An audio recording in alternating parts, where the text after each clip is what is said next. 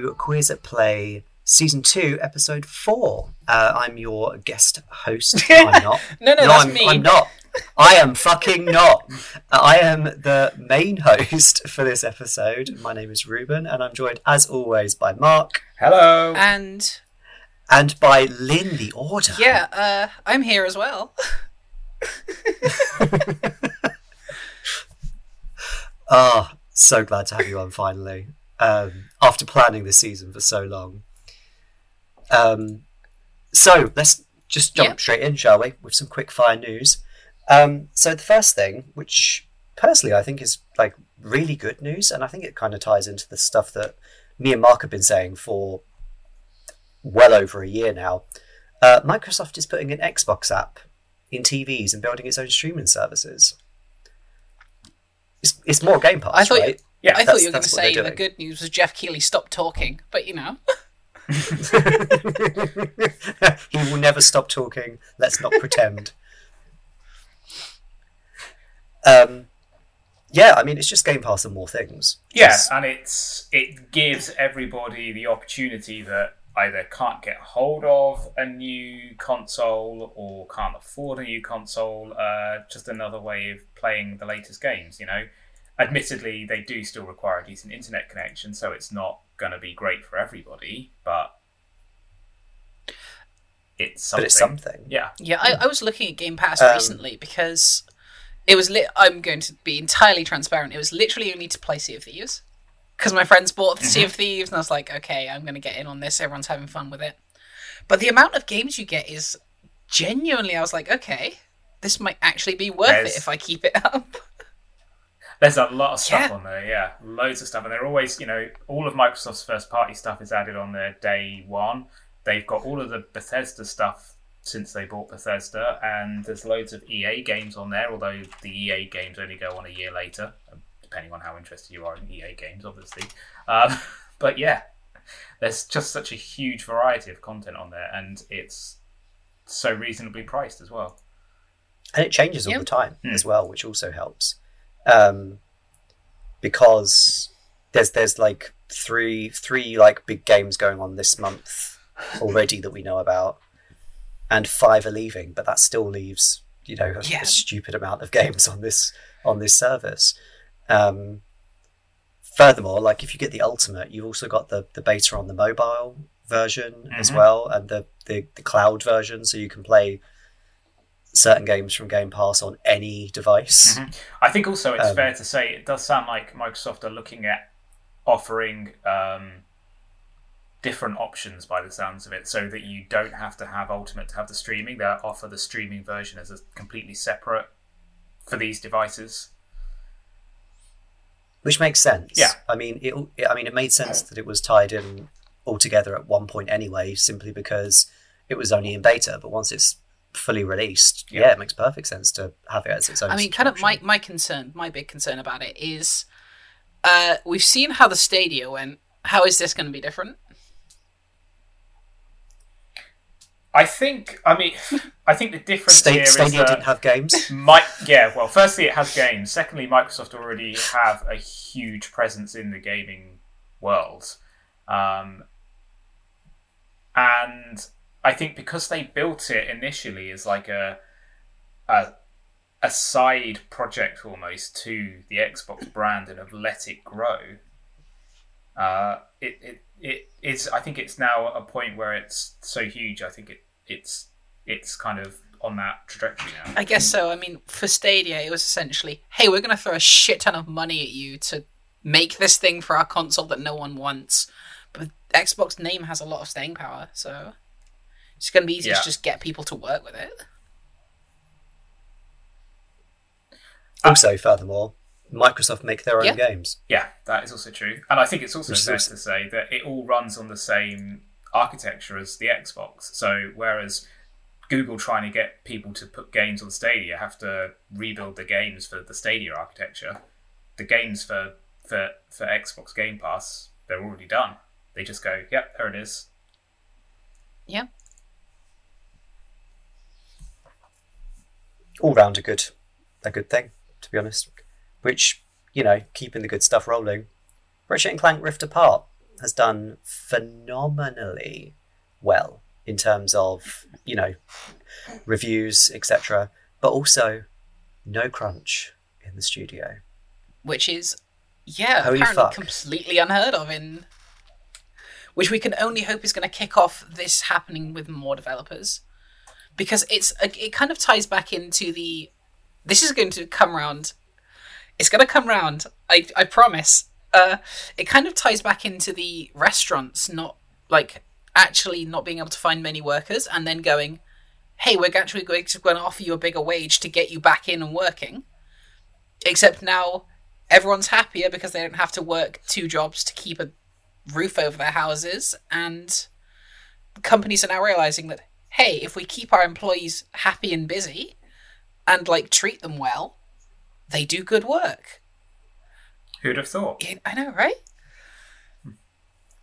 Yeah, I mean it's it's it's it's odd that a game that has done phenomenally well, no, was was really hyped up, granted as well, like it was really hyped up, and has done really well, had no crunch in Ratchet and Clank, but then Cyberpunk 2077, mm. which was also really Yeah. hyped up, and did have crunch, and arrived in what can only be described as a shit yeah state. i have never in the time that i've been playing games seen a game withdrawn from playstation because it was so bad and so broken that wasn't from like some indie pub with two people that never bug tested it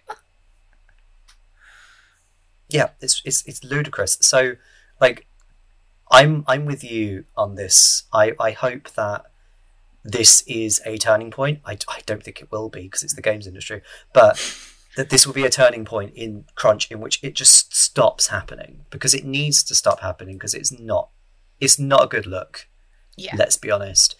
And i just hope that more aaa developers follow insomniac's lead on this and stop being such bastards to their staff. Um, one of my best friends absolutely. uh, she's been working on returnal for quite a while now and apparently the last like month of just before they went gold was all crunch and you can see how it was affecting her in so many ways and it was actually heartbreaking. So i just yeah i hope this is the turning point But like going back to your restaurant uh, your, your restaurant analogy, which is actually kind of perfect. Um, having your staff well rested and happy creates better end products. Hmm. That's quantifiable, and and I just it just it was me. it, it kind of showed as well because I saw um I when when the like news first dropped of it that there was no crunch I looked around and I was like okay I'm going to look on Twitter see what like the actual developers themselves are saying on their own like little personal accounts. And there were people that were so happy with the like workplace uh, atmosphere and stuff that they were actually voluntarily giving their days up rather than be going like rather than developers going hey you need to spend X amount of overtime and you need to be here for this amount of time, people are going, no, I actually want to come in and spend some of my off time working on this. And that's incredible. that's the sort of place you want Yep. to be working in. Yep. Not only that, but like um, that should still be Yeah. rewarded Yeah. and still be paid.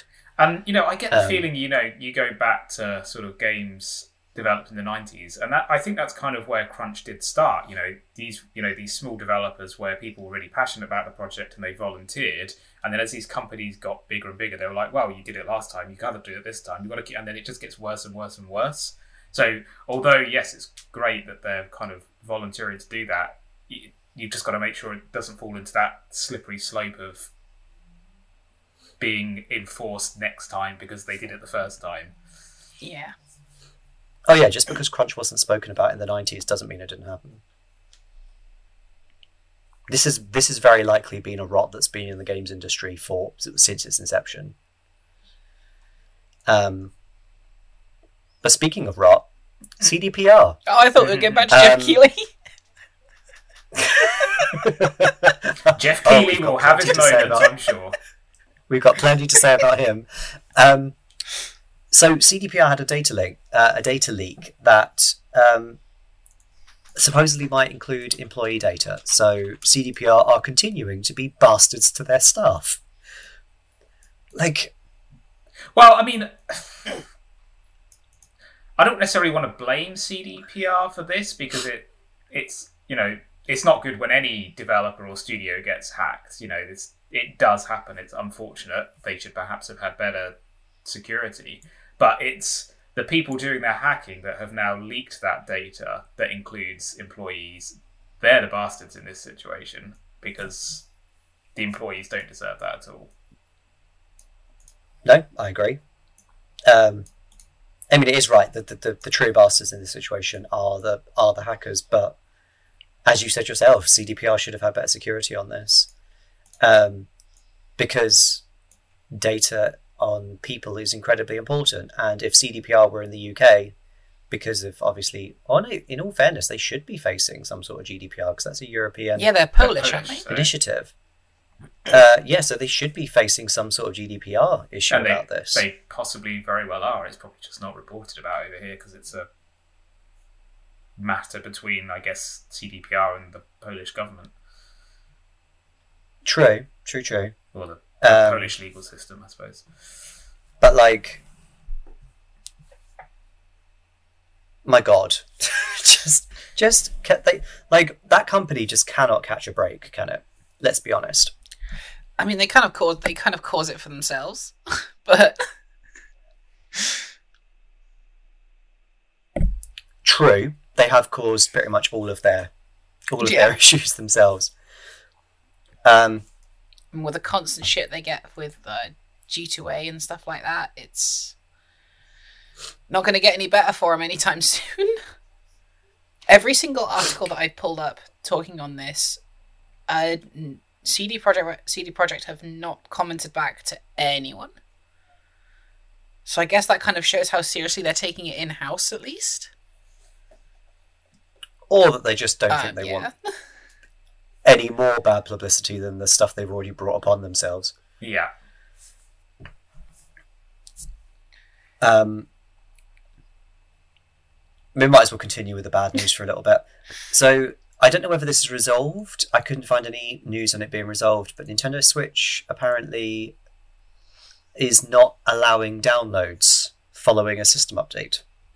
No, um, this, from what I understand or from what I've seen online, um, Nintendo are saying it's resolved uh, and have provided some steps for people to go through that are still encountering issues. But from what I understand, people are still encountering issues despite following these steps.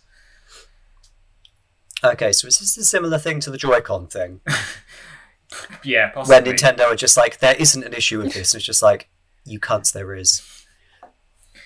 Yes, Um, I mean not not ideal timing for people not to be able to download stuff from the eShop, um, because undoubtedly, you know, in the direct next week there will be at least one thing where they go, and this is available in the store Right now, immediately yeah. this presentation. yeah, It looks and like people can't Yeah, they download have form stuff, for that. it looks like it's linked to They- X uh, SDXC cards, which is kind of a very niche thing that they obviously couldn't pick up, like might not have been able to pick up during bug testing.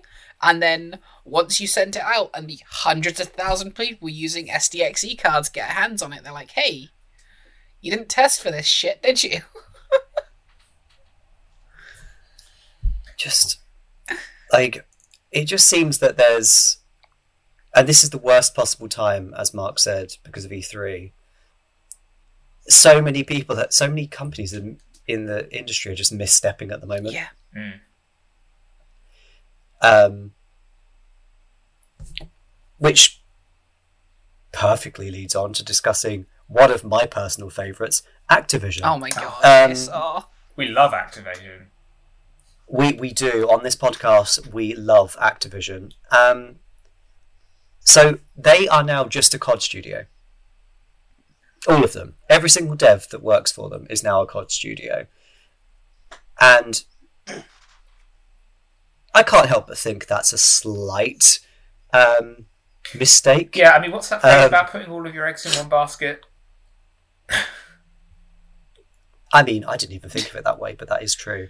Um, but like, they've put so many devs with so many different kind of creative energies, essentially, onto just Call of Duty, and it's Activision. So if the studios don't perform, they'll just close them down Hmm. because you know Activision doesn't Activision doesn't get as bad a rep for closing down studios as EA, but Activision Activision are, you know, they're getting there. Mm. They're like they're like the B villain. They are. Although, you know, I think EA have also been on a bit of a redemption arc recently for that kind of thing. Um, they seem to be much better at keeping studios. Is it a redemption arc or just and- flying and- under the radar? Well, bit of both, Yeah. maybe. Um, I don't think we can. I don't think we can call it a redemption arc for EA until they stop using fucking loot boxes. Oh, that's not going to happen. It's making them too much money. Precisely. So no redemption arc for you. Like, ki- kind of bringing that background. Um, Activision, like, putting all their shit into COD is. We, we kind of should have seen it coming, honestly. Like, since uh, Battle.net is, I think, the first kind of show of this, where up until extremely recently, the only third party games in Battle.net were four Call of Duty games. They only added Crash Bandicoot very recently, and I think that was kind of maybe the first telling point of this. they did have uh, they did have Destiny in there for a while, um, until it went. Until it went to Steam, yeah. Yeah. Uh, Um, I think I mean, I will. I will give Activision this though. I mean, like Call of Duty, the recent Call of Duty games are such a Frankenstein's monster. Um, it baffles me that they work at all, and yet somehow they do. it's mm, it's It's the same yeah template. same though. template. People know what they like. Shooty, pointy, clean. No, I mean, I mean, from a technical point of view, it Oh, surprises yeah. me they work at all. They've got like they've got like like six different bits of this game made by ten different studios, and yet somehow it still manages to come together to play to, to form something that works. And I just don't understand how. I do not envy their bug searching teams. no, exactly. eldritch magic. Let's call it that. It's the only way I can. It's the only rationalization I can give it. Um, The only thing I think the the only thing piece- positive I think might be able to come from this little entire fiasco is that we get some stupid like little I don't know Call of Duty platformer or Call of Duty fucking pet raising game. Just because I think that would be really Oh personally funny. That's it. What if they had like,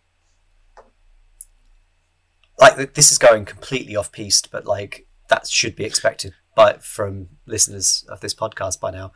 Um, but like, what if they like did like a really bizarre crossover, like Call of Duty Pilotwings, um, or Wave Race, like just just bring in a really fucking obscure um, IP that you know the the original developer never uses anymore. I like that both of your combine obscure IP choices there with Nintendo Yeah. obscure IP choices. Yes, because yes, because Nintendo more than most has so many dead or languishing IPs that they're just Metroid. not fucking using.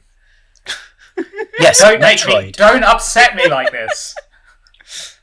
Listen, Um, I've I'm, I made it my because you- aim to be want to have you both wanting to strangle me by twenty minutes in. So and we are 20 minutes in pretty much. Congrats. Um yeah it's, it's just because nintendo have so many dead dead dead ips that's that's the reason they they're the first to come to mind. Um i mean they're not quite as bad as konami for that um that's because when konami do try out their dead ips they trot them out in the worst fucking way possible so completely different Aren't, issue aren't all of Konami's IPs now dead IPs apart from their football game? pro evolution soccer yeah i think so um because after metal gear rising they're never bringing that fucking franchise back again hey, don't forget Um, Yu-Gi-Oh. Oh yeah, wait. Isn't Yu-Gi-Oh published by No, Bandai Konami. though? Oh wow. Okay, so they've got Yu-Gi-Oh and Pro Evolution Soccer. They're doing great. um, so a piece, a, a news story that only has like one sentence that any of us seem to know about it. Nintendo are turning a former factory into a museum. In I mean, I think that's kind of. I mean, but because yeah, it is cool. yeah, it can nip over to Japan and visit Nintendo World at Universal Studios, and then then go to the Nintendo Museum. Yeah, I mean they started what's like a I little would be all up for this. yeah trip. they started what's like a little card like a playing card company, so you can just like see the history of Nintendo. I think that's pretty cool.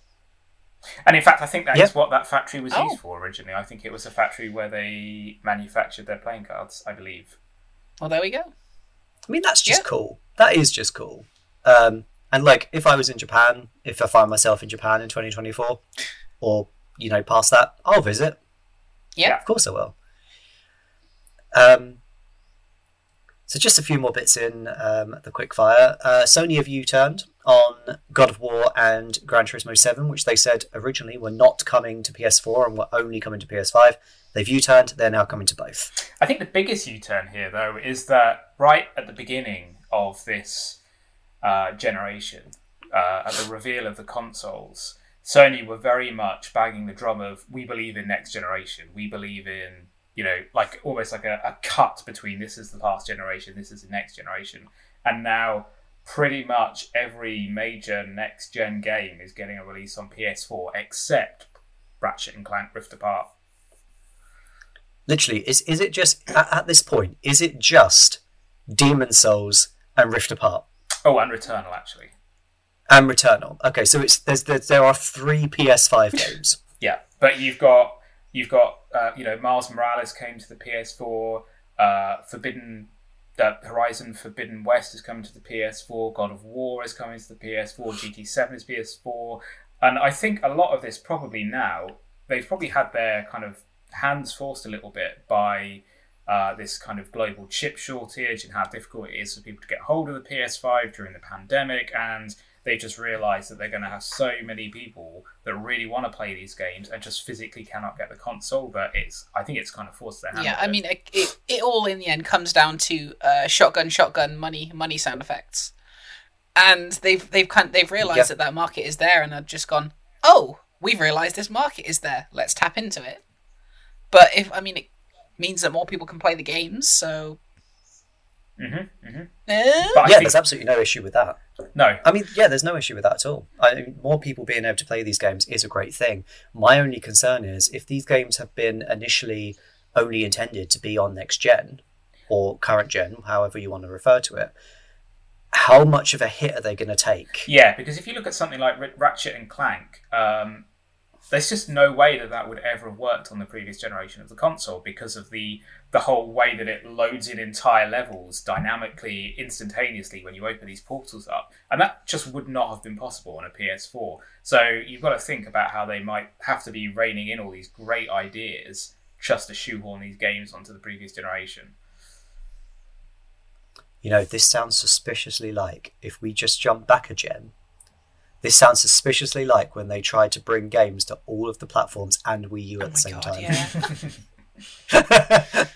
just the hit that the Wii U versions took was just oh so bad sometimes. Um, I mean, I'm glad that we're all sitting down for this because this next news piece is is a shock. Far Cry Six is actually political. Oh, and it's not it's not gamer political either. It's actually political. Yep. And this is After ages of Ubisoft, you know, well, ages of Ubisoft just generally being sexual abusing cunts and also saying that their games are not political, um, they have finally admitted, and also saying Far Cry 6 was not political, despite, you know, the brazen political themes in the trailers. Uh, they've now admitted that Far Cry 6 is political.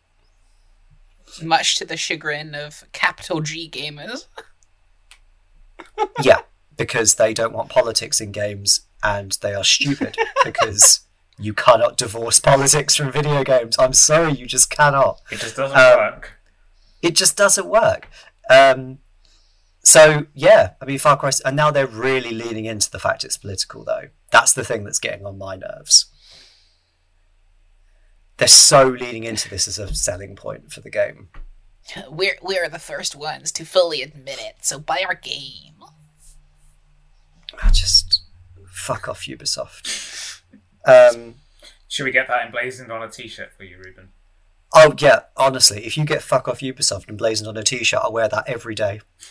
Um, You know, talk to me after the episode. Another- I will make it for you.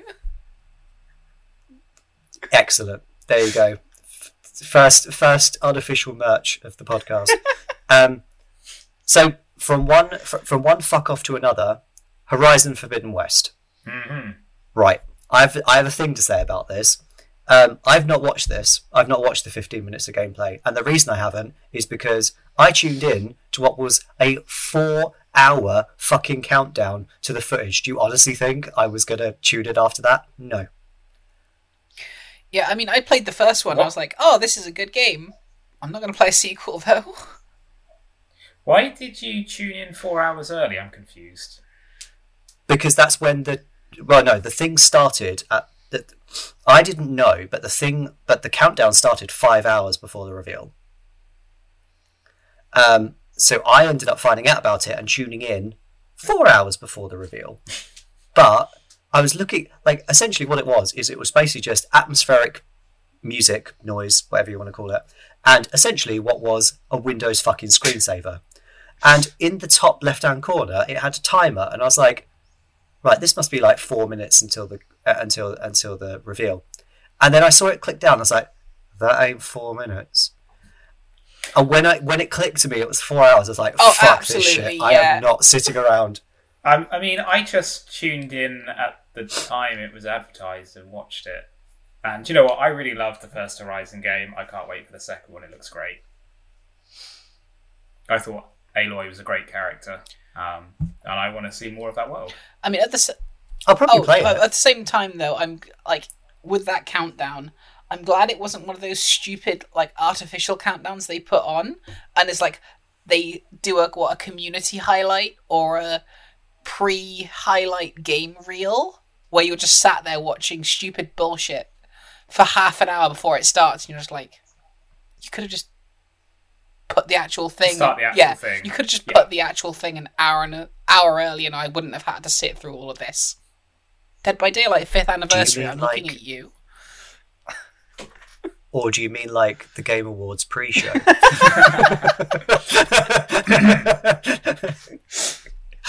oh, this is going to be a fun episode.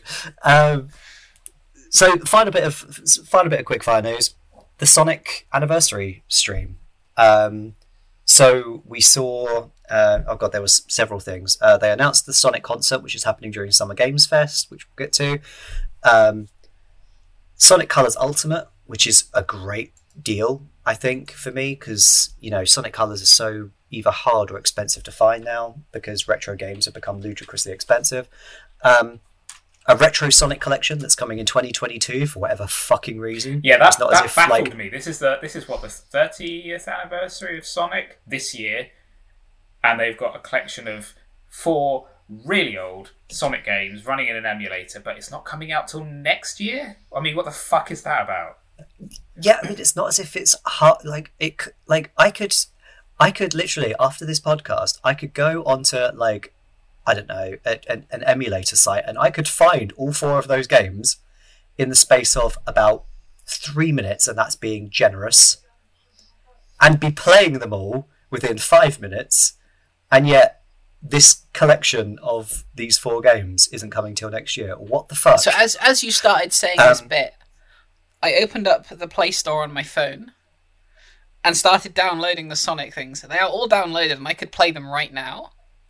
it's not like just what like I just don't understand how they've managed to miss the mark so much on yeah, this they've anniversary. missed the anniversary by an entire year for their retro game collection. I mean, say what you will about Mario 3D All Stars, but at least it came out at the right time.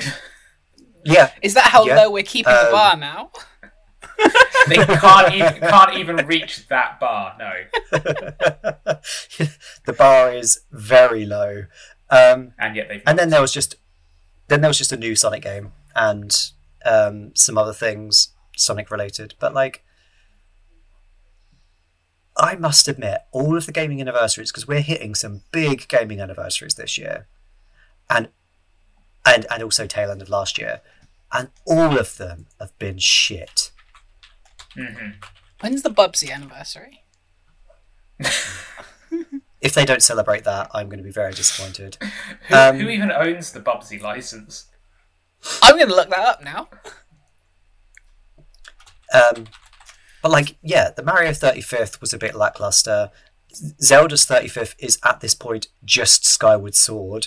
I mean, I Um, feel I, I have a strong suspicion that that'll be changing as of Tuesday next week, based on a bunch of rumors. But I hope so too, um, because Zelda deserves better. Like Resident Evil's 20, 20th? Was it 20th or 25th? Uh, was this year as well, and that was celebrated with Re:Verse, which is all right, but come the fuck on, Capcom. Um, and there's one more that I've missed. well, I mean, I Oh, Sonic! Sorry, Sonic. Yeah, Sonic. I mean, I, I can't let it go without saying that it's also the Metroid 35th anniversary this year. Yeah, and we've had fuck all. Like, there's so many big gaming anniver- anniversaries this year, and it's it seems that the the devs either aren't willing or don't care enough to put in the effort that they may have done in the past. I mean, Mario's 25th, is it 25th? 25th or 20th was like a big deal. And the 35th is just oh, kind Oh, of. don't forget, they showed a four like- on screen a few years ago. That's good enough for the Metroid fans, right? That'll keep you happy. I think the only I think the only thing which would work in terms of making Mark happy is if Metroid Prime Four is part of the M- Metroid 35th, which makes sense. It makes sense, but I don't think But- it'll happen. No, neither do I. I think it's still that's- too far out. But anyway, Also, Accolade still own the Bubsy license. Do they still exist? Uh, the, late, the latest Wow. Bubsy game was in 2019. Okay. I guess I, I guess it's not so much that um, they graciously own it; it's more that they continue to be inflicted with it. Um, God, Bubsy, what a, what an IP that is. Um, but that's it for the quick fire news for this episode. So, I think it might be time to get to know our guest host a little bit more with some simply the guest. You're simply the guest.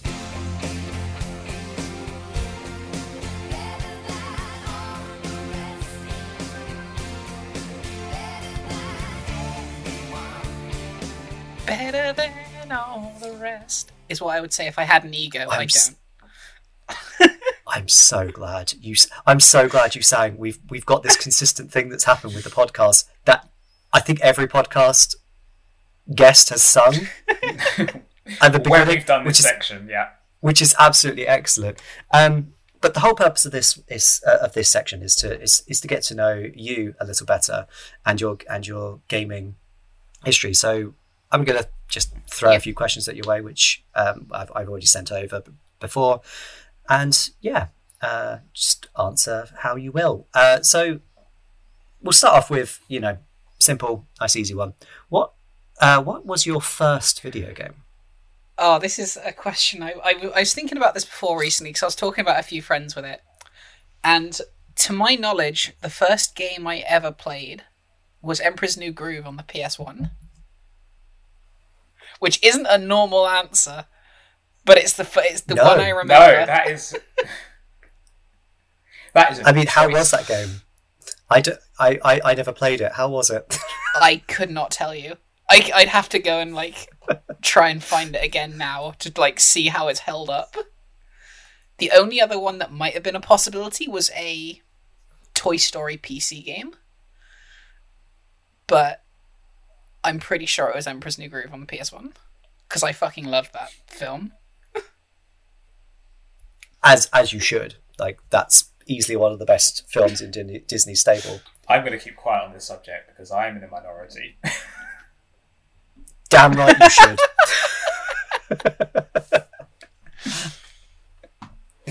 no one criticizes Emperor's New Groove. Um, okay, oh, that was a complete surprise. I didn't really expect that. Um, so, what is your most anticipated game release at the moment? See, that's a really difficult one because with a lot of the stuff that's coming out recently, I've just not. I've I've looked at it and I've begun. oh yeah, that looks good. I'm not gonna get it though. That looks good. Uh.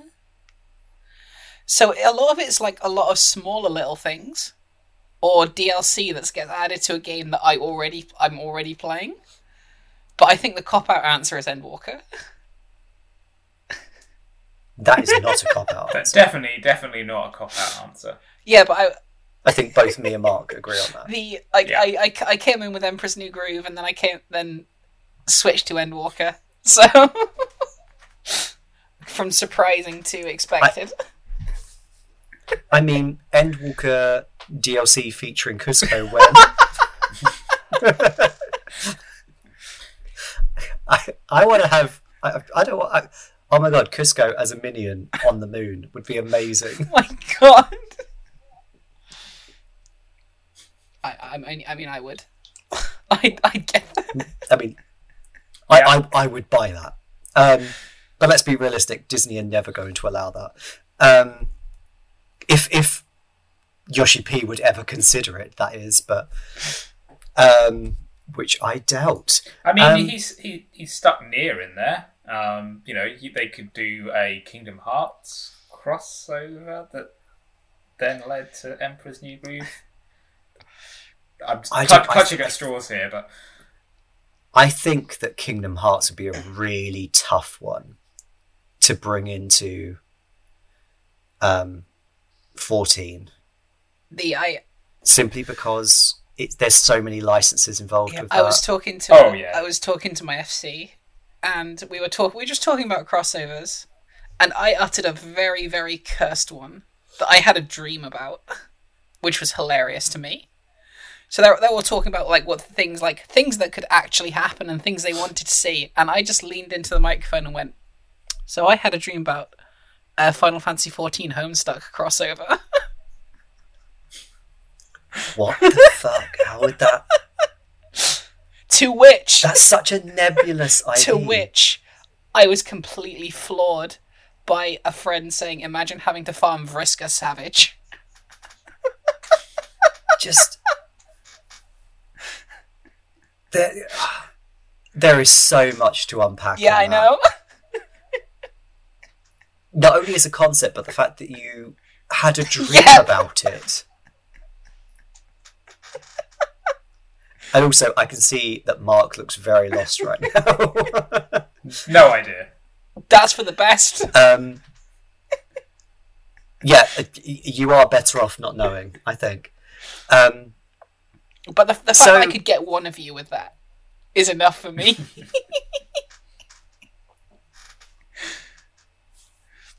So, what would you say is your greatest gaming Oh, accomplishment? I have a humble, not humble brag about this one.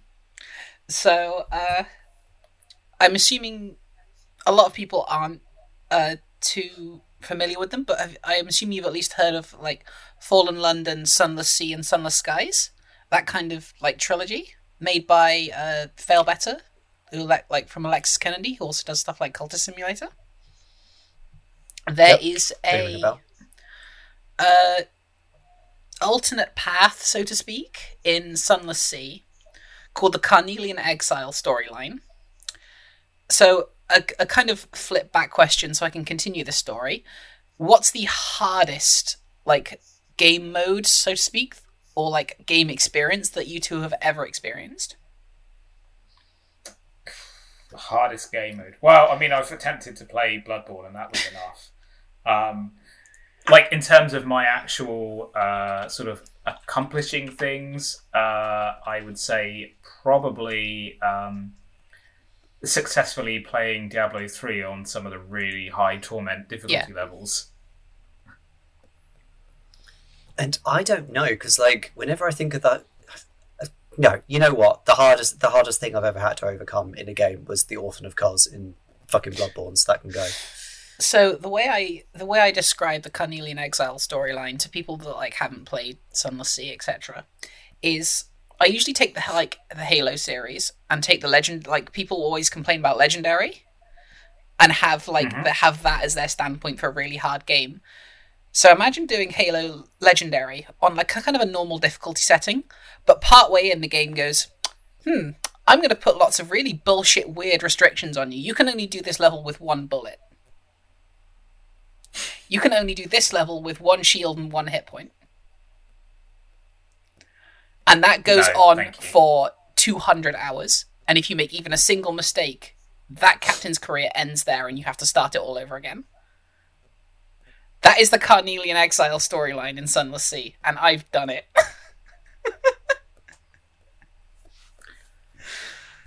Is that an accomplishment or is that a reason to be um, incarcerated? Yeah. Do you, do you actually just hate yourself? Because that just sounds like punishment. That's between my therapist and me. I mean, you know, I don't know what to say to that. Well, well done, I suppose. Uh, but it just wow, too much, too much for me. I'll stick. My- I'll stick my- to playing the majority of my games on easy. Oh, I do. I about do most of that. But when it comes to games that have like such like deep and incredible lore as Sunless Sea, the Skies, etc., I go all in. Yeah, I mean, you you do on you do on some games like that. I think because I it took me a very long time to to to accept playing games on easy. Um, but now, like, quite a few games I do play on easy because I don't care. Um, certain games I still will only play on the default setting, like Resident Evil. For me, that's the default setting game. Um, and Dark Souls doesn't have a fucking difficulty setting. Um, but like, I play games to enjoy myself Yeah. now. Mhm. So It's the reason I don't do So Savage if I'm Raiding getting, in like- 14. I do do Savage Raiding, and I can tell you it's not an enjoyable exactly. time. Um, uh, but well, it's an, it's not an enjoyable time to do it, but like it, it's all about the people Yeah. with that. So like, as, as long as I'm like, even if I'm playing a game I'm not enjoying per se as a game, the right people can make can make or break whether I continue sure. playing it or whether I enjoy it or not. Mhm. Fortnite. um,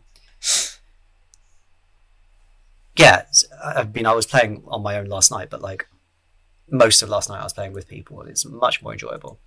Um, so, one last question Go for ahead. you: What game series would you love to see revived? See, that's a difficult one because my favorite game series, if I had to pick one, is probably the Final Fantasy spin offs. Which is a weird, which is kind of a weird thing because um, the game I've got the most time in that isn't Team Fortress 2 is Final Fantasy Tactics A2, the DS game. I have over 6,000 hours in that game. And I'm not proud of that, but I also am at the same time. um, but in terms of I mean, if you love it, why absolutely, in terms of revi- like a revival, Mega Man Battle Network. I love? Okay. that series. And it's so it's a game that you don't find that sort of combat system or those sort of mechanics done much. The only thing that's come out recently that even attempts to imitate it is One Step from Eden. And that was basically bought by people who liked Mega Man Battle Network. so yeah, that's that'll be my answer. Mega Man Battle Network. Bring it back, give me a full Switch version. And I'll buy both separate versions and, you know, whore my time out to that again. That was Thank you. unexpected. I've not he- I've not heard Battle Ma- uh, I've not heard Mega Man Battle Network be uttered by a person in years. Um, And I, I also assumed that your original choice was going to be Busby, Bub, Bubsby, until you realised that the last game was only two years ago. I own well, all it still Bubsy needs a revival. The last game was two years ago. Yeah, I own all the Bubsy games, so. It started as a joke and then kind of just evolved into like, hey, he's a, he's a funky little cat. He's kind of cool. And that's about it. I love how like there are like like, like Mark, uh, as as long as he doesn't mind me saying Mark with Lego, for instance, and um, and with Spider Man, like what I what I would class as a geeky but somewhat sensible collection, and then you with Bubsy. Listen, I'm a sp- I'm a speedrunner, right? And I've chosen completely esoteric games to latch onto to speedrun. Let's put it that way. my my main speed There's- game is Power Rangers Lightspeed Rescue on the PS1. that is a choice. but you know you never get any judgment from us um, so as the last as the last kind of like part of this segment um, we just wanted basically just to to say like if you wanted to promote anything anything that you do on the internet or anything that you do wider in terms of community Cool. Be our guest. Um, well, I the other thing I do mostly that I'm kind of trying to get myself out there with is I play. I have a D and D podcast. Well, not. I play in it. It's called City and Snow. I play uh, Hannah Mothwatcher, the fighter with seven intelligence. She is as she has less brain cells than fingers, and I love playing her. Um, first episode, I think it's in the first episode. I'm not sure how they're edited. Uh, a manticore was trying to get away, and her, in her infinite intelligence, she decides, "I've got an idea." Runs up to it and puts it in a headlock. I mean, that's Yep. a choice. So yeah, that's that's that's it's a that's the main thing I do. it's a choice and she's incredibly fun to Um, play. so- and people I play with are great. And so yeah, twitter.com, a city in snow, or on any of your favorite podcast websites. I love that line. but yes, okay. So check out a city, a city, in, snow. yeah. Was that? Yeah. So there you go, another podcast for you folk to listen to, and that is the end of simply the guest. So. Our big news, our big topic for this one, I can hear the is grin on your the- face.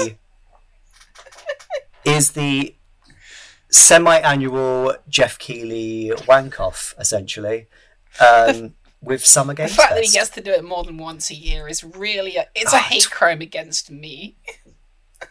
It- It's a hate and crime me. against all of us. Um, ah, the fact we have to put up with that man twice a year. Um, and he did it during Pride but- Month as well. Like, come on. Pride Month, and he stepped on the toes of E3. Like, get fucked, Keighley. Um, so this was essentially exactly the same as the Game Awards in a lot of ways, in that it was just a sequence of, and I use this term as loosely as Keighley does, world premieres of um, of games, basically, and in lo- long chats with his friends and people that tolerate him, and um, mostly trailers. Um, so the biggest, one- the biggest one, easily we could say the biggest one in terms of the one that's got the most response, Elden Ring. Um, the new From Software game with George R. R. Martin involved is coming out in Jan- in January. It looks all right. I mean, From Oh. Software games aren't really for me. They're not really my thing. I'm not. I certainly wasn't fussed by that announcement, but I'm, you know, happy for everybody else that has been looking forward to this for about as long as I've been looking forward to more details on Metroid Prime Four. I've I've got a friend who absolutely loves FromSoft games, Bloodborne, etc., all of that, and I could hear her screaming across the Atlantic when when this announcement came out. So It's just a shame that Keighley got that announcement. don't you enjoy Um, don't you enjoy hearing world premiere eighty times in the No. same minute?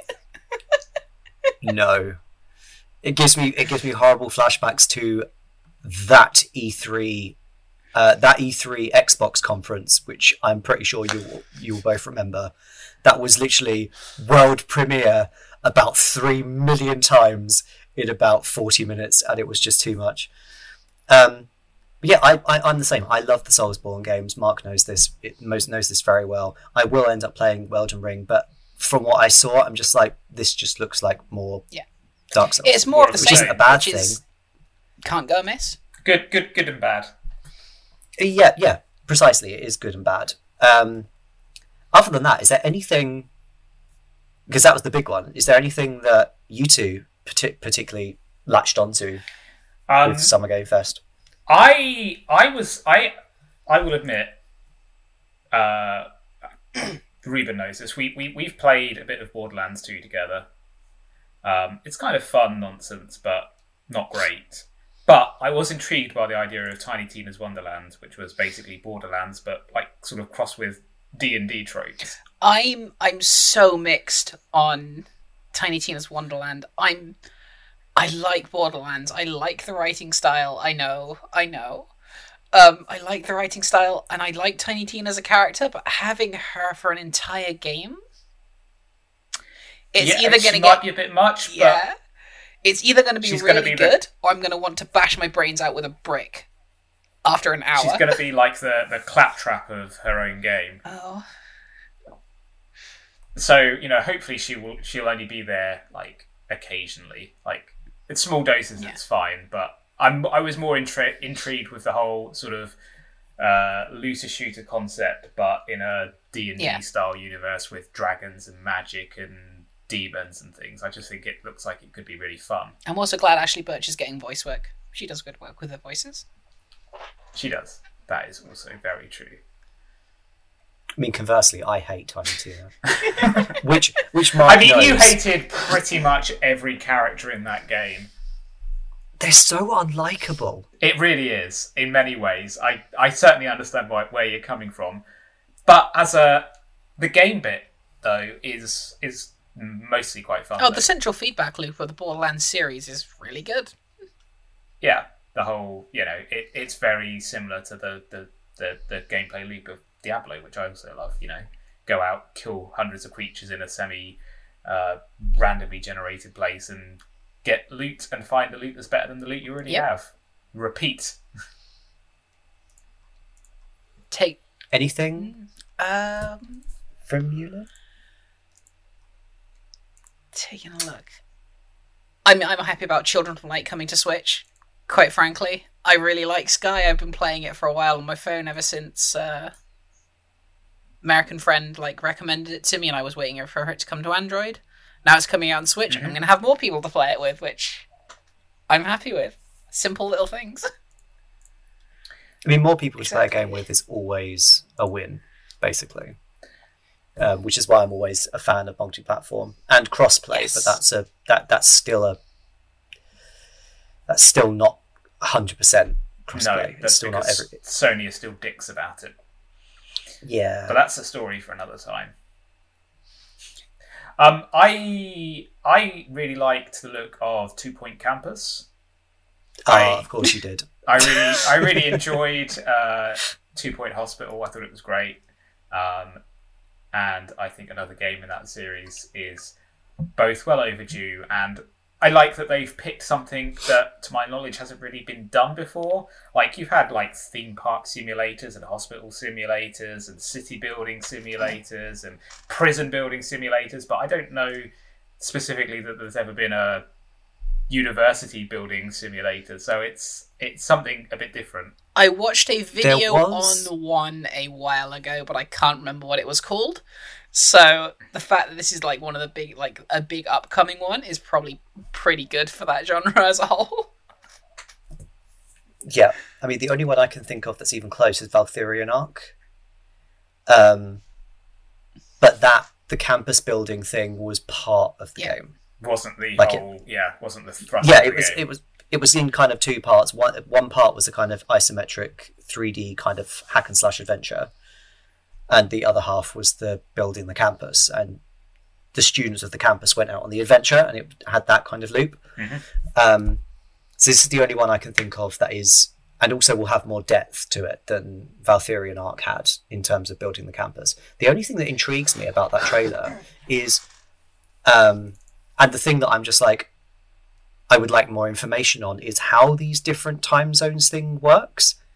Like, are all of these time zones of the campus happening simultaneously, like the medieval one with the wizards and the modern one, or do you in each level go through time zones of different campuses? Either way, I- I'd be fine with it. I kind but- of just assumed that they were lessons that were offered by the university at that point in time. So it, there are there are lessons on being a wizard and a knight as much as there are lessons on being a scientist or whatever. I because you know I, if you play Two Point Hospital, like some of the weird diseases, it's all just bonkers nonsense, you know.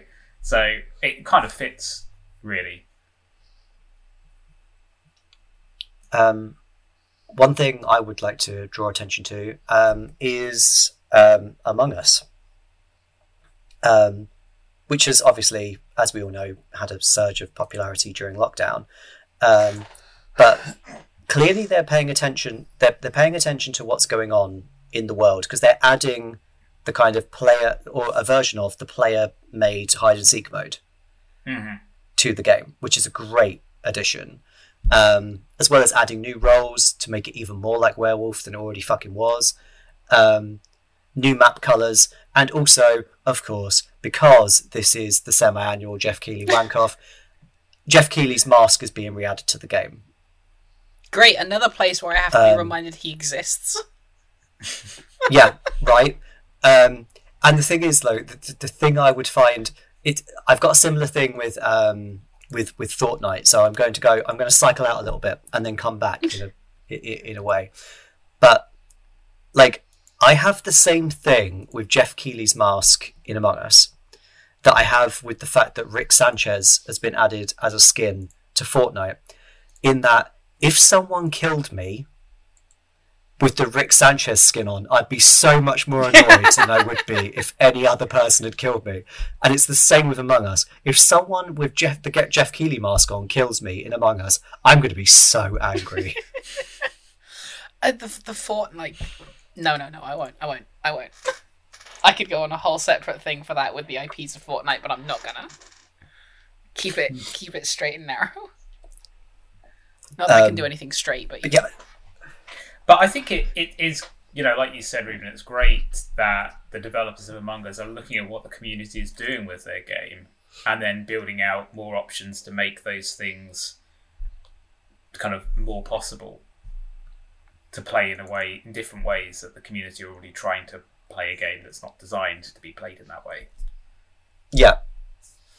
Um, and also the the new roles that that may change the game entirely. To be fair, um, because Werewolf is a very interesting game that has a lot of different kind of gameplay things going on at the same time. So uh, it's interesting to see that they are branching out in that regard. And also, it'll be interesting to see what they do next because they were obviously going to make Among Us 2 before um, the original Among Us kind of sprung up.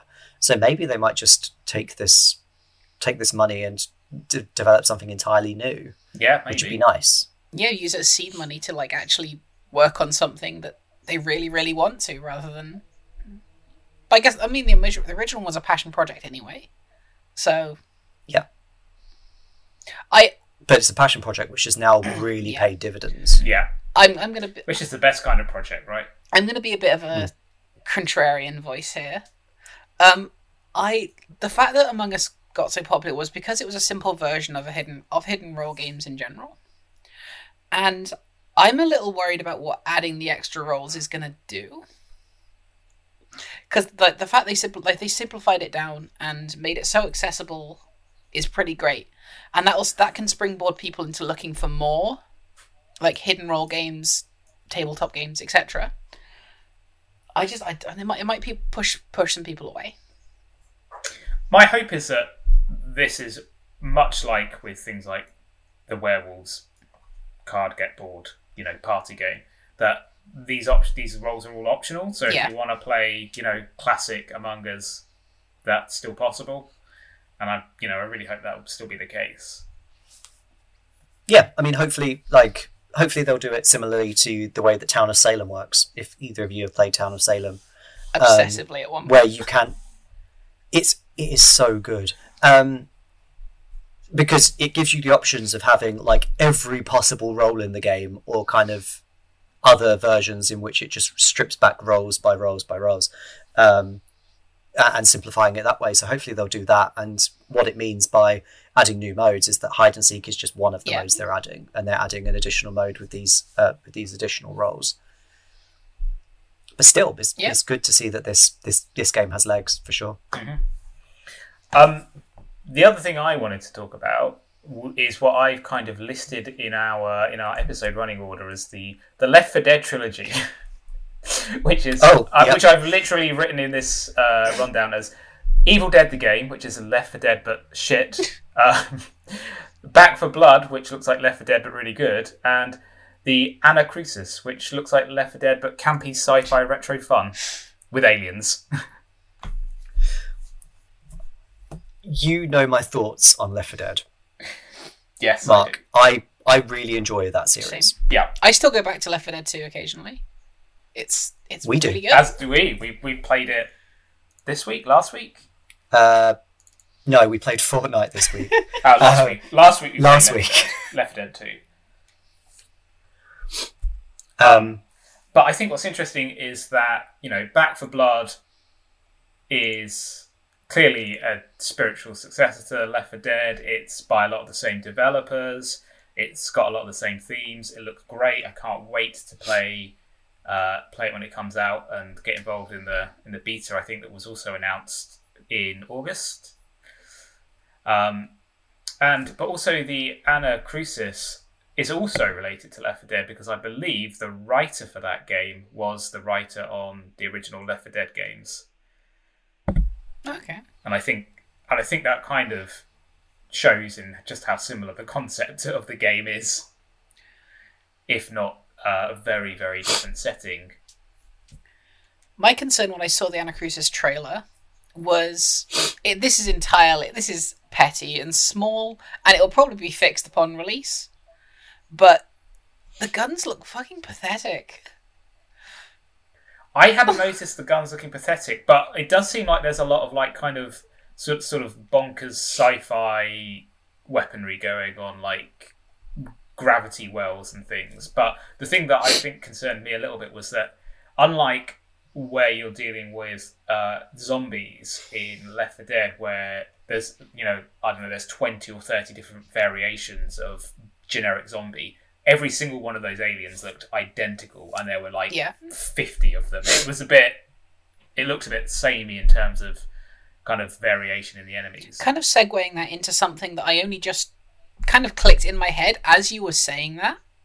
That like little banter part at the end of one of the trailers where they're like, "Oh, I call him a brute. I call him a tank," etc., etc. If that's part of the gameplay, that's gonna fuck people really badly. no, I think that I think they'll come to a they'll come to a Yeah. decision on what to call the kind of heavy enemies in the game because Yeah. otherwise that would just be utterly confusing. But then again, like the you like you end up adapting. I mean, I would have I, I like I would have called like the big kind of powerful enemies brutes. That's that, Yeah. that that's just how it would work in my head. But when I'm playing Left 4 Dead 2, I default to tank because, that's what they them the call it. Yeah. Um, so you'll just adapt to, to whatever they decide the name is of the of, of the enemies in the game. Although I do kind Um, of like the idea of the characters having a little argument in game about Yeah. what they're going to call these these Yeah, new that enemies that they've just encountered. It feels realistic in Yeah. a way. Um, I mean, I I don't want to talk more about Evil Dead the game than to say it looks Yeah. shit. Yeah. It looks fucking terrible, and no amount of Bruce Campbell is going to change my mind on that. Um, but Back 4 Blood though, like playing that demo, got a few months back now. The alpha That in game- like December. I think it was December it was last a year. while wasn't it? ago. Yeah, Or December or November, I think. time has no meaning. I know. Um, and like that game, even at that early stage, was such a fucking enjoyable It was very game. good. Mhm. There are a few problems with the director AI. The fact that, like, in this finale especially, was what got the people that I was playing with and me. Where the finale was like, it was either absolutely piss easy, you cleared it first time, or actually impossible because you had no breaks during the zombie spawns whatsoever. Hmm. And it was more the latter, which was kind of pissing me off near the end. Yeah, I mean, I'm sure they will have a lot. Oh, of that yeah, absolutely. By the by the final, you know, it was. Uh, it's it's easy, much easier to be forgive you know forgive that when it's an alpha, Yeah. and they're quite open and honest about that. You know, I think we, we ran into our own fair share of uh, sort of unfortunate difficulty spikes when we were trying to play it. But like the good thing about Back 4 Blood already, even at that early stage, and it's looking like it, they're continuing this trajectory. They've learnt from a lot of the shit in Left 4 Dead 2 that pisses me off, which is great. Um, because the amount of uh, occasions in Left 4 Dead 2 when you when you're stuck, like you're completely fucked, and there's nothing you can do about it because certain enemies have abilities that render you completely incapable of doing anything. Whereas Back 4 Blood doesn't have as much of that, or didn't in the demo at Yeah. least. No, and the character there. uh, I don't know if you saw the uh, character intro video because there's now eight characters and they each have their own strengths and weaknesses. And for example, there was one character that was introduced that he can break free of um, uh, the sort of zombies that can trap you, and that's his like special ability. So you know there is a character now that can get out of that situation, which is probably a very useful trait to have on your team. Yeah, Uh, but yeah, I'm I, I'm all for Left 4 Dead style games simply because obviously a lot of my friends, like Mark, for instance, um, live some distance away. So it's good having games like this, co-op games where you can all play together. I think one of the, one of the big things about Battlefield Blood that I really I ended up really enjoying was the ca- it's the character banter. Hmm. I loved it in Left 4 Dead and I loved it here, and I came away from the alpha way back when, I expecting to like Holly as my like my favorite character. I really like Hoffman. they've they've done a great job, like with all of the characters, um, and adding an additional four. I just hope they've continued that that that decent balance of of banter and characterization. And I'm sure they have. Ah. But yeah, love, love, love, love, love. Well, love, somewhat enamored with hate out of those three games. um, because the Anacrusis I'll end up playing Yeah. just simply if if like if it's not a ludicrous amount of cost, obviously. Well, launches. the nice thing about the Anacrusis is that they've announced that that is going to be day one on Game Pass. oh, excellent! Oh There you yeah, well, there we go. I'll, I'll our get to try it out and see if I actually want to support it or not. Um, so yeah, I think it's a great way to sort of try out that kind of game. If anybody has never tried it before, A, another game that I, I wouldn't mind bringing up is Salt and Sacrifice. Um, I played, uh, in fact, I, I finished Salt and Sanctuary. Um, 2D Souls like game um, that wasn't without its share of fucking horrible bugs and errors, um, but made by two people, so that's slightly more forgivable. And this is like the spiritual sequel to that, which you know, I'm I'm one hundred percent I'm one hundred percent behind this sort of thing. Um, actually, not spiritual; it's actual sequel. Um, because hopefully they will have recovered from like because there was issues with Salt and Sanctuary where which doesn't exist in normal Souls game but in Souls games where because it's on a two D plane, the enemy could move out of the screen and then they could still hit you and you couldn't hit them and I'm like this is some bullshit. Um, so hopefully they've repaired that. Mhm. Who knows? Uh, but yeah, I'm I'm all for I'm all for a sequel to that game. I really enjoyed Salt and Sanctuary. So I think my only experience with that sort of genre was Blasphemous, and I enjoyed that. So I, I hope I'll enjoy this. I never played Salt and Sanctuary. it's it. I would really recommend it if you can find a cheap cheap copy of it. Um, the only thing which annoyed me a little bit about Salt and Sanctuary, I'll admit, is the lack of a map because in Dark Souls the lack of a map is fine because you can architecturally see everything because it's 3D. Mhm. So when you're standing at Firelink Shrine, you can look up and you can see the the parish that you're trying to head to. And then when you find the elevator back from the parish to the Firelink Shrine, you see that everything is interconnected on a 3D plane and you can remember that. Salt Sanctuary is all in 2D. Having that Limited field of vision. inner mapping in your head is impossible. um, in that vein. It should it should have had a it should have had a map. Um, but I've got an interesting thing that we could bring up.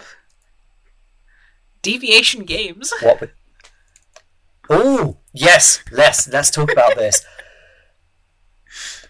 Holy shit! why why were a dev, a, a new development studio that have fuck all to show, given so much time? It's it was well, it's the Geoff Keighley wank off. So we probably know why. Okay. But it's the fact that they could just fill so much time and say literally nothing. Yeah, I Yeah, mean, all yeah. we got out of it Um, was we are working with Sony to create a new IP, and we worked on some of the Call of Duty games. Okay, what else? Literally nothing. yeah. Shut up. just like there there was not a there was not an el- a moment of that segment that didn't annoy me. Um, from their stupid little pissy logo to um to the to the fact they had nothing. They had nothing. They were like, we we we, we can't say what we're working on. Despite the fact it's blatantly going to be a fucking shooter. Firstly, look at their logo. Secondly, they're from Treyarch. It's a shooter. Um, in fact, I will go. I will go as far as to say, You'll buy me a PS5 if it isn't a shooter. Ah, thank you.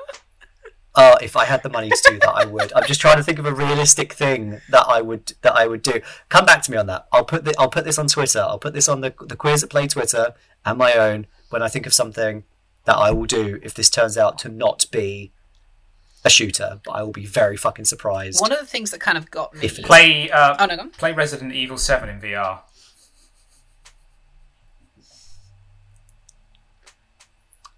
All right, Oh, it won't go well, but sure. one of the things that kind of got me about that whole presentation, I say he- presentation in heavy air quotes, was that you know how com- like comedy routines when they're making fun of businesses will just spout shit and say as many keywords as possible. It was just hmm. that. It. It felt like a, was that, it felt like a forty-five minute comedy sketch of someone taking the piss out of a like a video game announcement.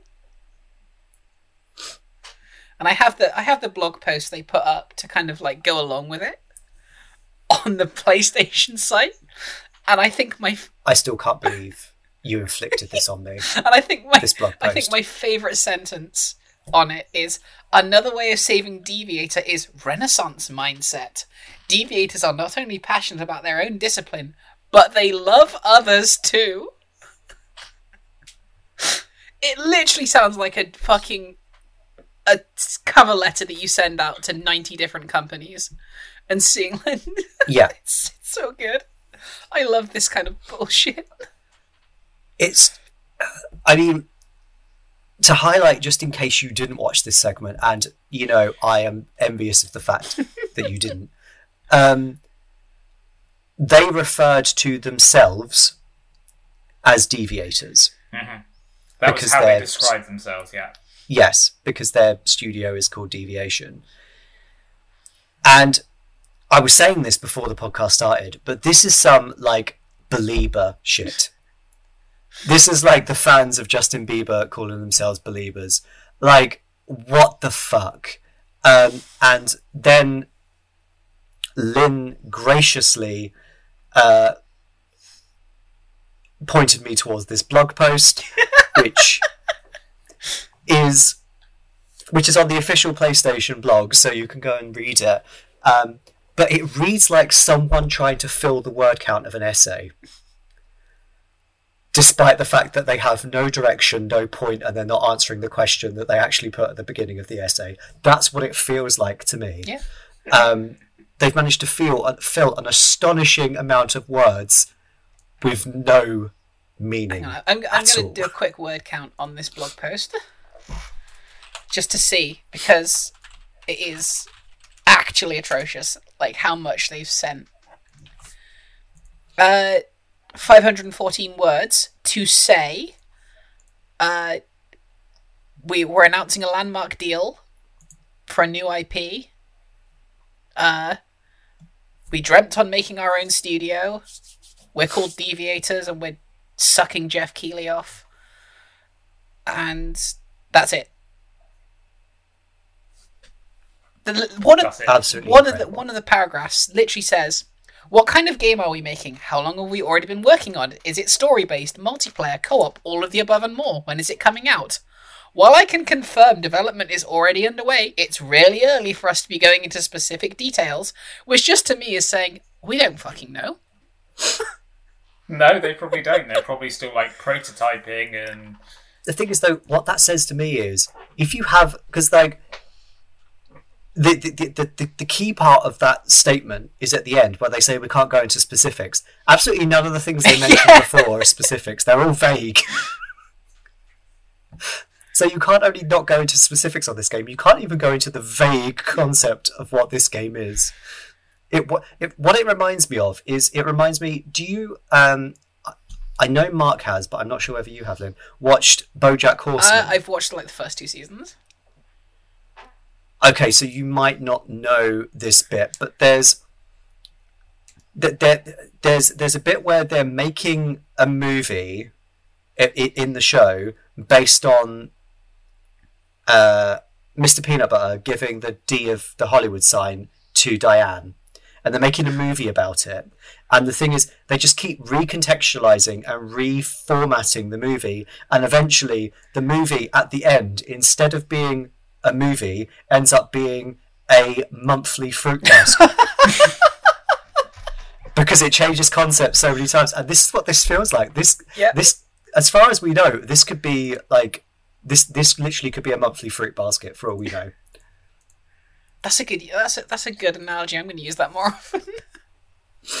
this is a monthly So, fruit in- basket. in 2024, look out for your monthly fruit basket subscription from Deviation Games. What else? Oh, just- anyway, Yeah, uh, Stranger Things Smite crossover. What the fuck? We're just going to add that to the list of just most bizarre crossovers that nobody ever asked for. I mean, I can understand the Stranger Things Dead by Daylight crossover because the Demogorgon is fucking terrifying, and having to run from that makes for a good experience. But Smite? I mean, yeah, why not? Somebody's just throwing darts at a dartboard with random properties on it and going, yep, those two. Let's link those two Yep. together. yeah. Pretty sure Epic Games are doing that as well. They've got the same dartboard. Yeah, they use it for Fortnite. Yeah. Um. One of the like, th- there there are two things I want I, I want to bring up that were pointless being there as well. While we're on the pointless additions to this to, to this entire endeavor, firstly, this new look at two characters, how they look in yeah. Overwatch Two, Baptiste and Sombra. Like, what the fuck was the point of that? Um, and then two, that teaser trailer, which was barely even a tease, um, for the new as it Apex Legends character. Was it Apex Legends or was it Valorant? It was one of the two. I don't care about these games, but like, um, it was the tease for the new character that was basically just a helmet, and I'm like, great, sure. What can you do with that information, pricks? But like, just what was the point of those two things being shown? I mean, Overwatch Overwatch Two was a distraction from the current situation that was going on when it was first released. We can all admit that, right? Yeah, So I think that's just happening Absolutely. again. They they like they Activision news came out with it. Oh, we're all COD studios. Oh, but this one isn't. But Blizzard isn't. We're still working on this. See, it's still definitely happening and isn't a money laundering scheme. well, Overwatch is a money laundering scheme anyway. Um, but like, and the, the, the worst thing about it, like the worst thing about that segment was like I was like, oh fuck, I forgot that Baptiste was hot. um, and it's just seeing his design in Overwatch 2, which is barely different than the first one. I was like, I'm not going to play Overwatch, but if I were to, That's that's that's who I. Would that's play. who I would play. Now I need to look at the Um, Sombra Sombra one now. See if it's the same. It's the fucking same. Oh my god. It's exactly the same. Um, I just just want to circle back round to um, odd crossovers um, and just mention this because you know I know Reuben's a huge fan, and that is uh, 2B from Nier Automata appearing as a as a skin in Fall Guys. What the fuck? Someone on Reddit Again, Like, wait, wait, loves like that's that's the the Reddit dream. I think. I mean, Fall Guys is getting some really odd crossovers. right, it's right up there with uh, with you know the Fortnite crossovers, and it's just bonkers. Somebody throwing a dart at a dartboard. Oh yeah, for sure. But like, the weird thing is, is I mean, there's not going to be any story involved. I take it No, it's Because Fall Guys doesn't it's just a two B skin. because otherwise, if there was story involved, that means it would exist within the the Nier universe because that's how Taro does yeah, things. he's probably he's Could probably like fucking at the at Which the then would mean of the Yeah. of trying to write law for this skin. But that, but that would mean it would also be in the Final Fantasy XIV Oh, universe, and therefore, like Fall Guys would be tangentially linked to Final Fantasy XIV through some convoluted story means. uh, this hurts me. Yeah. I'm going to hurt you a little bit more Uh. because I, ju- I had this pop up yesterday. It's, it's Fortnite again. Fucking England Captain Harry Kane as a Fortnite skin. I was like, Yeah, that was. what? I think that was added last night. Yeah, it was. um, because at the turn at the t- at the turn of midnight, or the the stores change each day, and like when I came out of the match, like there was the little exclamation point above the item store, and I was just like, for fuck's sake, I need to clear these exclamation points. They annoy me when they're there. And I went, I was like, who the fuck are these people? um, I had to type Somebody in. who did a I had, sport once. I had to type in Fortnite footballer skin to find out who it was. it's just I.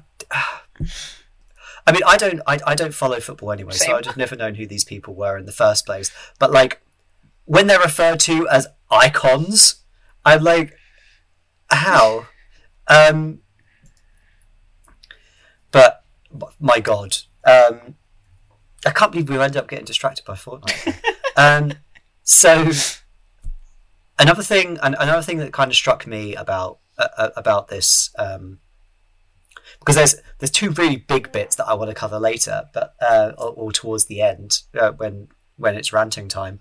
But I really like the look of the uh, of Vampire Battle Royale, hmm Vampire the Masquerade Blood Hunt, um, because I, I clearly play battle royales now. Um, That's now your thing. it's clearly now Apparently a thing, so. but like it it looked quite good. hmm Um, I hope there's a team element to it because you know, That's a more fun Solo's way of boring. it. Yeah. but like it looked it looked pretty good. Um, I don't really have much more to say than that, but like, yeah, it's something I'll I'll check out when we get closer to closer to the release. Yeah, I mean, I, I'm coming at this from like a more tabletop RPGs perspective, and I'm like, oh, that that's that's cool, and I can you, you can do that, and that's cool, and yeah, but that's that's where my involvement of that ends. I'm not too big on battle royales that aren't Super Animal Royale, so I've been looking at It's Super good. Animal Royale. it's really good. It's the only one that I actively play. Um, there was some Call of Duty shit as well, I don't but care. I'm I'm assuming none No. of us care about that. Yeah. No. Um, so, on to rant number one then about this. Hang on, hang on. Before you start, Yeah, I'm certain that this is not the first rant you've had in this podcast. We're on like rant like four or five at this point already. true. This has been a very ranty podcast, more so than usual. Um, I'm a bad influence. no, it's Geoff Keighley is a bad influence. Um, fucking Death Stranding. What was that whole Just- thing? Just. I didn't get it. I, I mean, I've not played Death Stranding, but I, you know, was he advertising Death Stranding or Metal Gear Solid? because that was that was clearly a Metal Gear Solid thing of that whatever that character was doing. But like the thing which the, the, the thing that I came away from that entire segment with is firstly I don't like Kojima either, but which is which is a known quantity. I do not like Kojima. Uh, I think that all of his games are pretentious, overthought, and just stupid. But but but but but but my takeaway from that is, and my main takeaway from that is, I can't wait for Death Stranding director's cut to win loads of awards it doesn't deserve. Because we know it's fucking Game happening. Awards. At the Game Awards, yeah, at the Game especially. Awards. um, which like I don't know whether I, I don't know whether you listened to season one of the podcast, Lyne, but I went on a huge fucking rant after the Game Awards about the fact that Death Stranding should not have even been nominated for awards because the producer of the awards was in the fucking game, which is Geoff Keighley, which problematic as fuck. I don't care. That is n- that it shouldn't have been even nominated. And I can't wait for Death Stranding Director's Cut to also win Game of the Year that it doesn't deserve. Um, because, you know, fuck Geoff Keighley. Um, just Welcome to the newly renamed Fuck Geoff Keighley podcast. the twice annual fuck Geoff Keighley podcast. Ah, I should do that. Um, he gives me enough ammunition to make my own podcast for this. Um, but like the the whole Death Stranding thing just speaks more widely to a, my biggest disappointment with the Summer Games Fest, and that's that it was essentially just a 90 minute show reel of trailers and friends of Geoff Keighley. And the downside of that, if we're being if we're being realistic and not being like overly ranty about it, the downside of that is Summer Games Fest is supposed to be a month long celebration of video games. And yet he barely spoke about the events happening for the rest of the month. And if this is supposed to be the kickoff of a month long event, surely you'd celebrate the events that are coming down the line and like the month's worth of content you've got, rather than going, here is a load of trailers, here are my friends, here here's me uh, here's me having anal sex with Kojima. Like surely you'd make it about more than that. But If That it was would be really niche porn, wouldn't it? I guarantee you it exists. but it Um, also cut into Geoff Keighley time, so we can't do that. precisely but like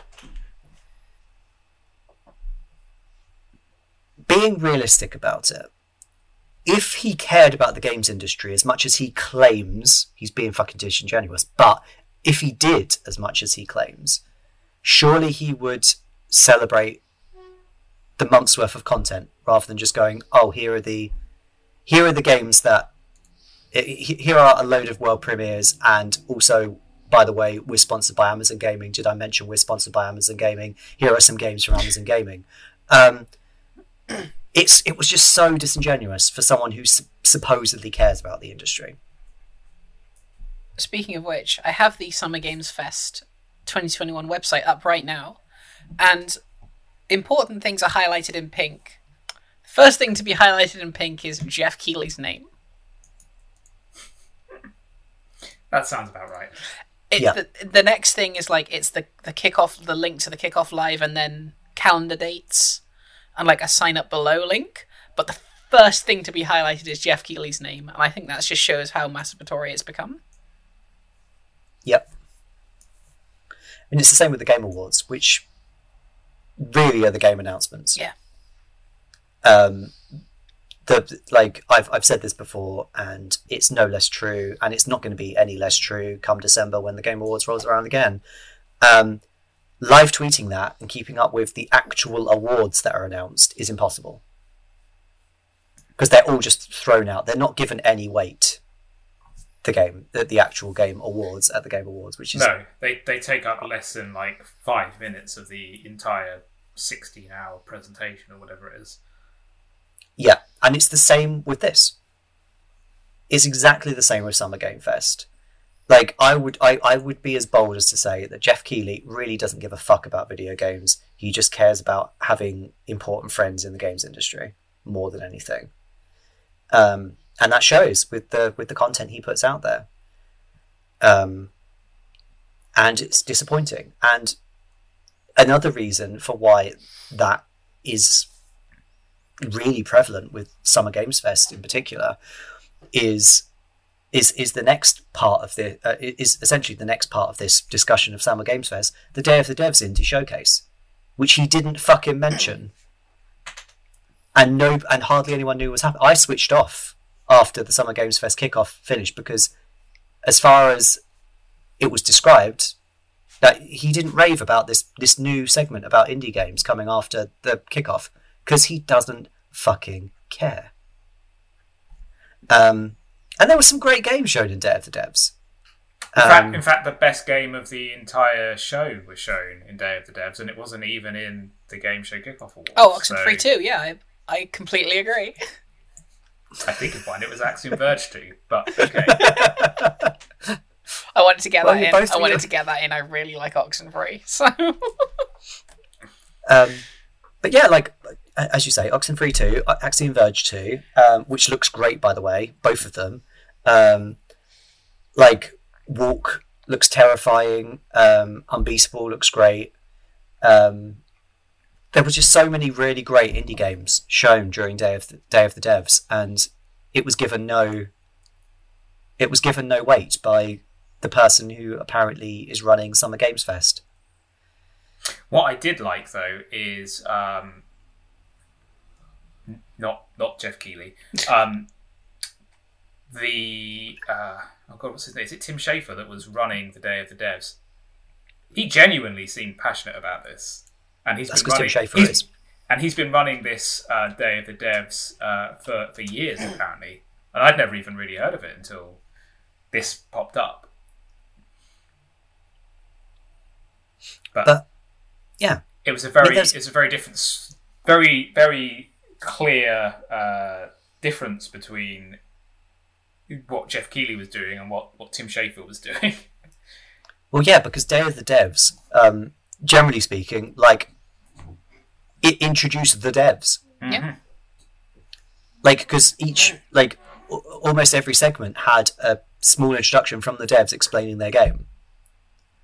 Or, in the case of, say, Axiom Verge 2 and uh, Behind the Frame as well, did this. They, the, the devs explained the footage and talked about what was going on and and the inspirations behind the game and how it came to be and the decisions that were made. And that's fucking interesting. I think the one that kind of hit me the most uh, on that sort of uh, that sort of thing was Despelote. I think it's incredible that games have this space now where you can tell incredibly niche stories like that and have it on a worldwide stage and then have it shit on by Geoff Keighley. Yeah. You get the whole experience in one. Yeah. I mean, to be honest, if I was a game dev, I would take personal pride in being ignored by Geoff Keighley. Yeah. Um, but yeah, I mean, there was there was there was so, and the good thing about Day of the Devs as well, as opposed to the Summer Game Fest, is the sheer variety that you had on display there. Because obviously you had the Metroidvania with Axiom Verge, uh, there was rhythm action uh, with Unbeatable, uh, a kind of isometric Zelda style adventure with Death's Door, the, the the visual novel kind of the, the visual novel with Behind the Frame, horror with with Walk, and there was just and puzzle. There was a puzzle uh, puzzle games as well, and it's just that variety is what I enjoy about the games industry. I'm not going to lie, I really like the look of Soup Pot as well. Yes, Soup Pot as well. Um, it just like the Day of the Devs was really, really good. Like really good. Um, and it's just a shame that it wasn't given more more weight than it than it had. Is it even up on the website? Like, pretty sure. I cannot see it on the Summer Game Fest website. The Day of the Devs just isn't on there. Nice. Thanks, Geoff. But you know, Death, Death work. Stranding director's cut and Geoff Keighley's name are both on there. So basically, that might as well be Geoff Keighley's name twice because he's in Death Stranding. Yeah. Um, but yeah, I mean, it's it's it's, it's despite how much of a I'll be I'll be completely honest, how bored I was for most of Summer Games Fest. It was good to see it. Uh, it was good to see it be followed by something like Day of the Devs, Mhm. for sure. Um, a, a true showcase of some uh, of some great and interesting and innovative even games coming over the next like couple of years or year or so i think is more realistic time frame on them I mean, I've had I've had Um, this opinion for a while, but I really think indie games are going to are, and we're, we're we're starting to see it. Indie games are the real ones pushing everything forward at this point. yeah i'd agree Yeah, with that I mean, you, you've got Um, the same AA shit that's just being spouted out for 60 70 dollars a time, and like that that it's it's just being proven by Activision forcing all their stuff into Call of Duty. They know what sells; it sells easily. But when you want to when you want to Yeah. come to the actual passion projects and the things that people actually really want to play and get excited over, you go to indie games. Yep, and also like this is this is jumping back really to a topic that we discussed last week on the Pride special as well. If you want representation, Yep. indie games too. Mhm. Um, and like you're definitely right in terms of in terms of innovation as well. Um, indie games are the ones that are pushing innovation and kind of breaking breaking genre boundaries and doing interesting things with genres that you just don't see with AAA.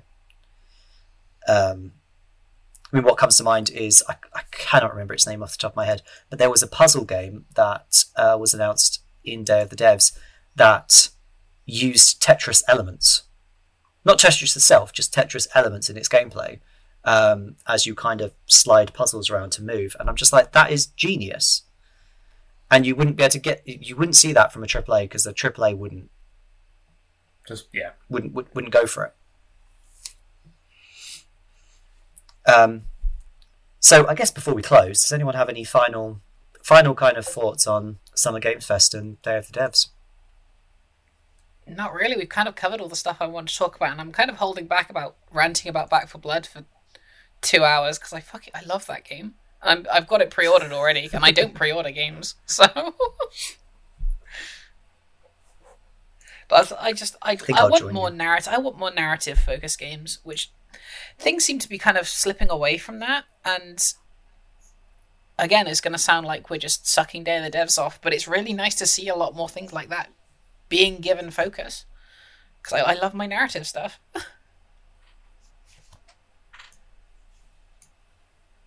And Mark? I think uh, I don't think I can I can say anything uh, better than Lynch has said. Really, uh, I you know I love a narrative game as well, but also can't fucking wait for Back 4 Blood. I think we're on the same page there. Yeah. Yep, uh, and I have nothing more to add than I've already than I've already said. So um, Okay, what game is So, what yeah. game is Stranger Things going to be in next? Fall Guys. Mm-hmm. Fall Yeah. Guys or Fortnite, definitely. Seeing Eleven pull out an LMG and just mow down Harry Kane and then Rick Sanchez is that's going to be a time. I mean, I honestly like. I, I think I think it can't be ignored at this point that Fortnite has taken over from Smash as the ult, as the, as the ultimate crossover Oh, in terms of IPs. It's incredible. it's Um, incredible the absolute gravitational pull that game has. Yeah, and yet st- and yet people are claiming that it's dead. I'm like, sorry, are you are you kidding? Yeah. Have you seen this? It is making epic games billions. yeah, and to be fair, it's it's got a satisfying satisfying game loop. So for the most part, unless you've got dickheads playing it, but season seven teething troubles. Um, but yeah, that's uh, that. I I think that does it for episode four of Queers at Play. Um, thank you so much to our guest host, LyneTheOrder. You've been amazing. When you when you see me when you see me around, uh, I expect that strangling to come soon because I heard it in some of your voices. Do you know? Which means my job here was done. For Bubsy alone. um, uh, and yeah, I've been I've been Reuben, and uh, I've been joined by Mark and LyneTheOrder. And thank you for joining us. Uh, we will be back next week for our E3 special. So see you then. Oh, I forgot about Bye-bye. E3. Fuck. Sorry for the reminder on that. oh, and also, by the way, just one last thing. Fuck Geoff Keighley. No, I don't want to. I'm gay. Okay, let's let's reword that. Geoff Keighley can get fucked.